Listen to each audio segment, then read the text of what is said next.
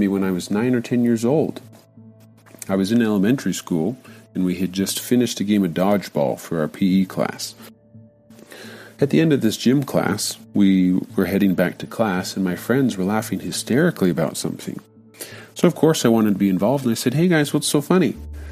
They looked at me and they said, Raise your arms. Okay, so I did, and they laughed even harder. And I'm like, What is going on? So I looked down Hmm. and I realized that I had extremely sweaty armpits. But again, here I was, a nine or ten year old boy, not fully understanding how the body worked, and it must have been a whole lot more than anybody else, because otherwise, why would my friends laugh at me? We were making comments that made me feel extremely humiliated, embarrassed, scared, confused, and even ashamed. So from that moment on, I started to change the way I lived to, to protect myself and to say, I want, I want to never feel this way again. I'm going to avoid any feelings of embarrassment, shame, confusion, all that kind of stuff.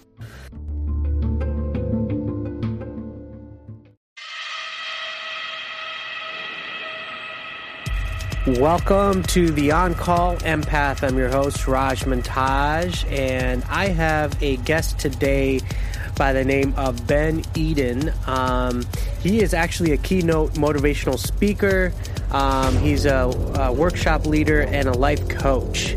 Um, he recently left his HR position to dedicate his life focusing on the message that he'd like to give out and help others by turning pain into power. You definitely don't want to miss this episode. Let's get started. You're listening to the On Call Empath Show.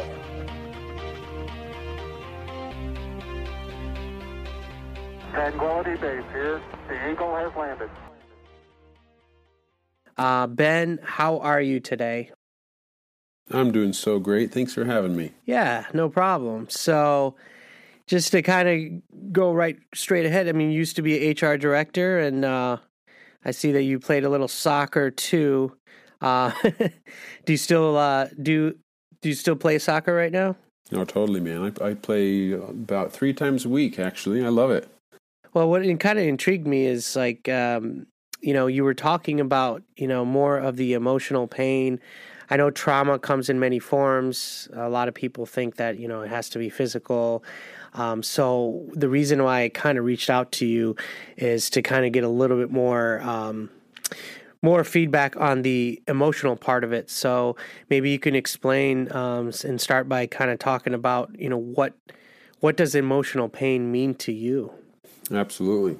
So, the first thing that comes to my mind is this quote that says, The brain reacts the same way to emotional pain that it does to physical pain. Mm-hmm.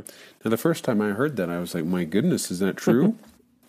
and and the person explaining it was a PhD who had, had worked in the medical field and all that kind of stuff. And she said, Yeah, people had, you know, the doctors had experience with opioids and how that dampens pain, physical pain.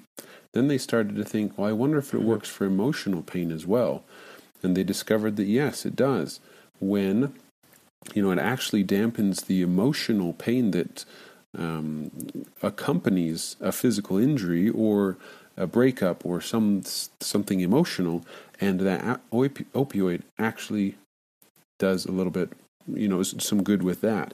So the thing is, hey, we shouldn't turn to medicine Hmm. and become addicted to that to solve emotional pain. So, is there another way? Absolutely. Mm-hmm. With emotional pain, it it's really just an unresolved emotion. I'll go into my story in a little bit, but as we're going through life, whether it's a very big traumatic experience when we're young or throughout life, or if it comes from like a flippant remark and somebody just says something that totally embarrasses us or makes us feel rejected, mm-hmm. or we feel very embarrassed, like I said, if we don't resolve those emotions at the time, then they will stick with us. Mm. Because the thing about emotions is they will stick with you until their message is delivered. So we really need to understand how to receive that message so that those emotions don't have to affect us for our entire lives. Right. Does that answer your question? Yes, it does. And that kind of leads me to ask you like, you have a unique story, and I was wondering if you can share that with us because um, a lot of the audience members that are listening right now, I mean, they've been through, you know, all types of trauma. In fact, um, it, it com- trauma comes in many forms, um, even with bullying, um, people making remarks, like you said. It it all kind of hits um, kind of the same way, but in your particular case, you had a specific incident when you were younger, and I was wondering if you can just share that with us. Yeah, I'd be happy to. Thank you. Yeah, as I was becoming a speaker and talking about emotional pain, I began to think, well, do I have a story? Do I have something that makes me qualified, quote unquote, you know, to talk about emotional pain? And I remembered something that had happened to me when I was nine or ten years old. I was in elementary school and we had just finished a game of dodgeball for our PE class. And uh, I was discovering that I was, you know, gifted at sports. So I, would, I did very well in that dodgeball game. And I started to realize that my friends were noticing that I was good at sports. So here I am, a nine or ten year old boy, discovering my talents, making a name for myself, and really caring about how my friends thought of me. At the end of this gym class, we were heading back to class, and my friends were laughing hysterically about something. So, of course, I wanted to be involved, and I said, Hey guys, what's so funny? They looked at me and they said, Raise your arms. Okay, so I did and they laughed even harder. And I'm like, what is going on? So I looked down Hmm. and I realized that I had extremely sweaty armpits. And you might think, well, what's the big deal? You just finished a game of dodgeball. Of course you'd be sweaty. But again, here I was, a nine or ten year old boy, not fully understanding how the body worked. And it must have been a whole lot more than anybody else, because otherwise, why would my friends laugh at me? Then once again, you might think, well, you know, it's just not that big of a deal. It's a one time event. But you have to realize the emotions that I experienced in this time of my life, where my friends, people I cared about and thought that they cared about me, were making comments that made me feel extremely humiliated, embarrassed, scared, confused, and even ashamed. Because I thought, well, I didn't mean to do this. I don't want people to react to me this way. This isn't who I am. Mm-hmm. All sorts of feelings and thoughts started to come to me. Now, they remained mm-hmm. unresolved. Why? Well, I couldn't talk to my friends because they were the ones laughing at me. I didn't want to talk to my mom because I didn't want to mm-hmm. relive these emotions. So, from that moment on, I started to change the way I lived to, to protect myself and to say, I want, I want to never feel this way again. I'm going to avoid any feelings of embarrassment, shame, confusion, all that kind of stuff. Wow, that's a very powerful story. Thanks for sharing that. Um, I know, you know, I can relate too. I mean, definitely the things when we grow up, whether it's you know in school or family, um, just the smallest things that you know that we can't control can turn into um, things that we that shapes us uh, later in life. Um, and I know that a couple times you had mentioned, um, you know, physical pain is the same as emotional pain. I was wondering if you can kind of uh, kind of shed more light on that and just kind of explain how the two are kind of similar. Yes. So, back to the quote the brain reacts the same way to emotional pain as it does physical pain. So, think of it this mm-hmm. way starting with physical pain. If you are to sprain your ankle, what does your brain do to cope, or how does it react? Oh, yes, it feels a, a sensation of pain, and now it says, well, shoot, what do I need to do? I'm probably going to compensate by mm-hmm. limping if I'm not going to go to the doctor and get it taken care of. And that may affect my relationships. You know, oh, now I'm limping. But the thing with physical injuries is people, because they're visible, they say, oh my goodness, what happened? And then you get to talk about your injury. And if you're a guy, it's often a cool thing. Yeah, I was, you know, I was playing soccer. I was about to score a goal. Somebody pushed me and I sprained my ankle. It was Right. awesome, you know? so that, with physical pain, often, not always, I understand, but often we're able to more comfortably talk about it because people can see it and therefore It helps with the healing process. Now, if we think of the similar thing with emotions, think of it this way.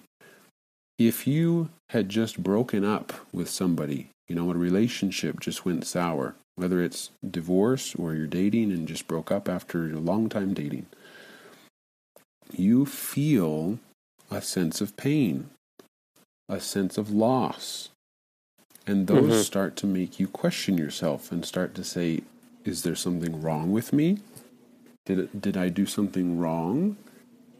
And here's the, where the difference comes and why emotional pain can last lots longer and be more painful than physical pain. Because sometimes it's harder to talk about the emotional pain. If, if you remember the um, sprained ankle, it's like, yeah, I was playing soccer, it was awesome, cool. But when somebody, if they notice that you're, you know, sad or not as outgoing as you were, maybe they're not going to come out and say, "Hey, what's up?" And maybe you won't feel as comfortable saying, "Yeah, I just broke up with somebody and I really feel bad about, about myself to the point where I just really don't love myself anymore because I don't know if I was good enough." That's not as common to talk about. Mm. Right, right. Very well said. Um, so, with everything that's gone on, I mean, since you know what you've been through up to this point, I'm sure, um, you know, especially with empaths and highly sensitive people, um, they don't really take, um, you know, criticism and they're always kind of like people pleasing. So they're kind of always in a heightened state. So, we get to a point where we have to deal with this. And so I'm wondering how you overcame your emotional pain finally. Mm, yes, thank you. This has been so powerful and pivotal in my life, learning to overcome. So I went through this for 20 years. Okay, not even my mom knew how much this event had affected me. Through these 20 years, I had learned to cope or compensate for this pain Wow. by using what I called a shield of success. I said, hey, I'm going to be good at everything that I do school, work, church, sports, music, whatever so that when people think of Ben, they'll Right. think Ben is awesome. Ben is a leader. Ben is so good. Instead of the possibility of them discovering something about me that I don't control and that I'm not proud of. Um, you know, if people could see me, then I would be looking down at myself physically and saying, hey, there is something wrong with me. I think all of us can relate in one way or another. We look down at ourselves and we say, yeah, there's something about me that's broken that makes me unacceptable to others. So we cope in a certain way. Now, me going through 20 years of this, and yeah, it led to other behaviors that I did not like and that were against my values. A lot of people start with, you know, video games and eating or shopping or whatever that they that then might escalate into more mind-numbing behaviors like drugs, alcohol, pornography, even violence and suicide. So, so as I was entering the realm of addictions and learning that that was not helping, it was just making me hate myself even more. Then I said, "My goodness, I need some help." I finally reached out to my parents, who I hadn't particularly since because I thought, well, no, I'm just a guy who needs to take care of it myself. And I was taught better than this. I don't need to show people that I'm quote unquote weak, right? Mm-hmm. I reached out to them, and thankfully, they listened and they were willing to help. Right. So then I got in contact with a therapist, and I just said, Look, this is what I'm going through. And as I was considering this story of my emotional pain, I said, You know what? I wonder if this is my emotional pain. I wonder if there's something I can do mm-hmm. about it, even though it was 20 years ago and it still affects me. So I went to this therapist, very defensive, of course, because remember, for 20 mm-hmm. years I had hidden this. I didn't want anybody to know. I didn't want to relive those feelings of emo- uh, embarrassment and humiliation and fear. But I told my therapist my story, and like any good therapist, he says, Thank you for telling me. And I was like, What? You're not going to react in ways like my friends did? not going to laugh and think I'm dumb for being here? And that was the first time that my brain experienced the possibility that the story I had been telling myself for 20 years may not Right. be the case. So then he did something very helpful with me. And he said, Okay, I want you to imagine going back to your nine or 10 year old self right after this event happened. and I want you to take him to a safe place. Then I want you to tell him, you just went through something very difficult, and you have every right to feel the way that you do. But I want you to know that it is over, that you are loved. and you're going to do some amazing things in life. Now, when he told me to tell myself this, I said, "Baloney! I can't. I can't lie to myself. Right. There's certainly no way I, I I'm lovable. Uh, there's no way it's over. It's 20 years later, and I'm still experiencing. I still had all these defensive thoughts. But as he repeated the process with me in this safe environment and allowed me to talk through things, I was able to experience emotions that I had hidden for years.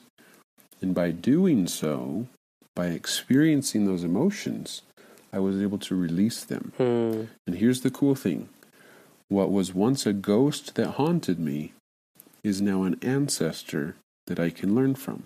Right. That's awesome. In fact, that's what I want to just kind of uh, point out to the listeners out there. You know, you can take a tragic incident and then turn it into something great, just like you have. And now um, you're a public speaker, you're motivational speaker, and doing some really great stuff. Um, and now you're kind of giving back. Um, with that said, uh, what what is a couple things that you learned um, up to this point? Like, if I had told you right now, if you can go back in time and um, maybe go back to that boy who was having, you know, the issue with the, you know, the sweaty arms and the armpits, and what would you kind of tell him if you can go back and just sit down and say, "Hey, it's going to be okay." Great question. I think two things come to my mind. First, it seriously took me 20 years to realize that what I had was called hyperhidrosis and mm-hmm. that it exists with 5% of the world. In other words, I wasn't alone. Right. That make it but feel a lot tr- better. Oh my goodness, right? For 20 years, I thought there was something wrong with me and that I was the only one experiencing this. But I'm telling you, just discovering that, wait a minute, there's a podcast on this, there's a website on this, there's an agency that does this, and people all sorts, you know, all over the world experience this. My goodness, it feels so good to not be alone. exactly. Uh, But more than be. Go, go ahead. No, I was just going to say, isn't it wonderful to to have technology because nobody, a lot of people don't even know what an empath is. I didn't even know until I started researching it, and I'm like, maybe I'm just flawed, maybe I'm just damaged. But then, boom, I found all these tribe members that are highly sensitive people and empaths. I'm like, there's there's millions of people like this. Like, how did I?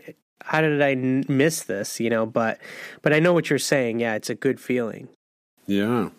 And what I've discovered, and I don't know if your listeners can relate with this, but you know, when I discovered this hyperhidrosis society or community, whatever you want to call it, I did not think, "Yay, we're a bunch of broken people together."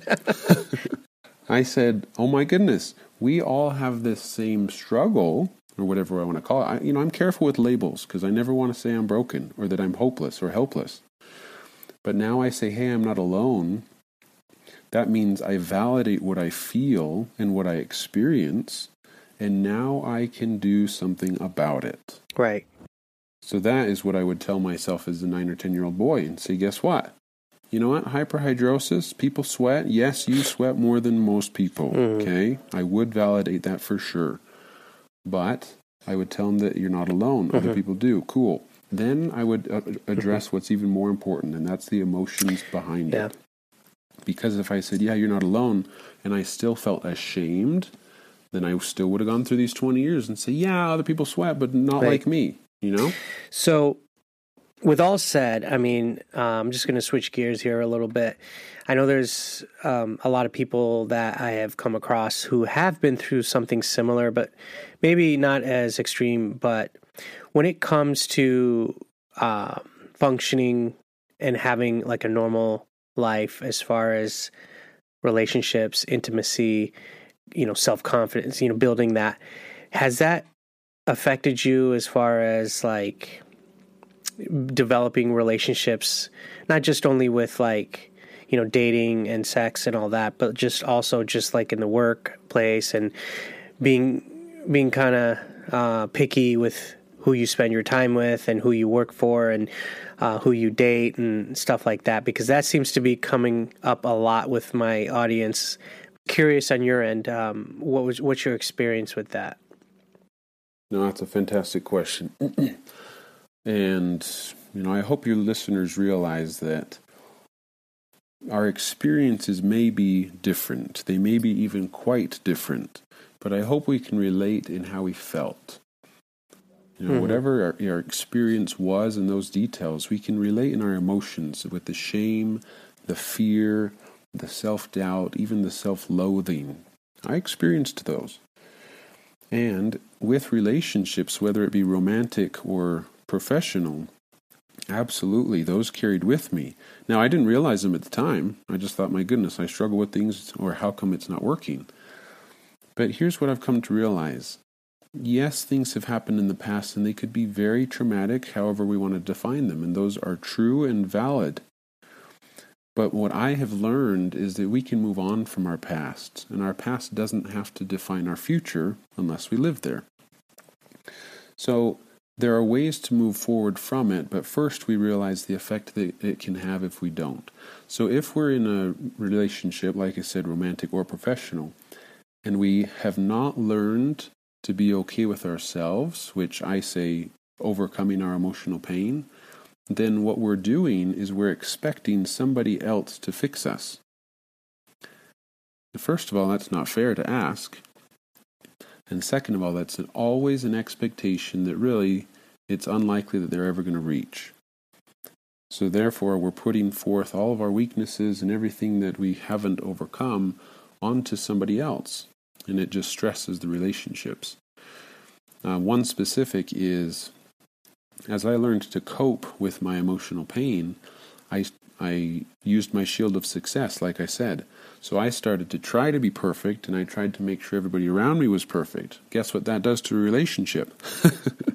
oh, it makes it hard because nobody will match your standards, right? Mm, and then yes. you can't relate, and all of a sudden it's just like, what the heck? Why, how come it's not working? Yep, that seems to be a big, big issue, especially with the the empaths, where we always try to be like people pleasing and being perfect, and it ends up kind of backfiring on us. You know, here's a here's a thought that I just shared today with my Facebook group about being honest with yourself. And we talk a lot about being honest with mm-hmm. others, but how often do we talk about being honest with ourselves? This does come with emotions. Right. If we're just living lives trying to please others, then we're not being honest with ourselves. Mm-hmm. And when we're not right. honest with ourselves, then our emotions say, hey, I've been trying to talk to you and you're not listening. So I, I guess I'm just going to chill here until you're ready. Wow. I mean, yeah, I appreciate you, you know, sharing this and being brave to come on here and, uh, you know, and just kind of be in the hot seat. And, you know, you, you know, I commend you for what you're doing, trying to help people make a, make a situation that you had years ago and turn it into and making making it work for you, which is which is awesome. And I think that's what the world needs right now with the pandemic and all the the stuff that's going around in the world. Um, I think we just need to be more empathetic for you know one another. So, with that said, is there one thing um, before we take off here? Is there one thing that you can share with with our with the audience uh, that are listening right now? Um, that you want to make a statement about emotional pain? Absolutely. What has happened to you doesn't need to define you. And there is hope for you in your future. So that those are my one-liners and then just to explain real quick. This is the biggest thing that I've learned about who I am and where I am today. Yes, for 20 years I deep down thought that there was something broken about me and something wrong with me. But now that I took the time to understand and acknowledge the event, to validate it and those emotions, I have power over them. It doesn't mean my life's perfect, but I'm certainly happier and I know that I have control over my future, and it is so, such a good feeling. With that said, um, can you just please tell us where we can find you, um, your website, or anything you'd like to shout out? We'd appreciate that. Absolutely. I can be found anywhere online under Ben Eden Speaks. In fact, if you go to my website, www.benedenspeaks.com, you can request a free eight common emotions and what they're trying to tell us. And I think that's fascinating for us to understand. And I'm working on a book, which includes my full story and all sorts of cool things Oh. that I think you guys will really appreciate. and that should launch in a few months, but I'll be setting up pre orders soon. So you're not going to go after the soccer uh, career? Ah, I love soccer, but I'm going to keep it as a hobby. Well, great. I'll look for that book and uh, definitely thank you for sharing um, your inspirational story. It was a pleasure having you here today. So thanks so much for being here. Thank you. Yeah. Well, there you have it, folks. Thanks for tuning in on the On Call Empath. If you uh, can definitely hop on over to the Apple iTunes, uh, you know, give me a rating, let me know how I'm doing, so that way I can bring in more people, Ben, and uh, bring more valuable content to you. It really means a lot. So, with that said, we are out. You're listening to the On Call Empath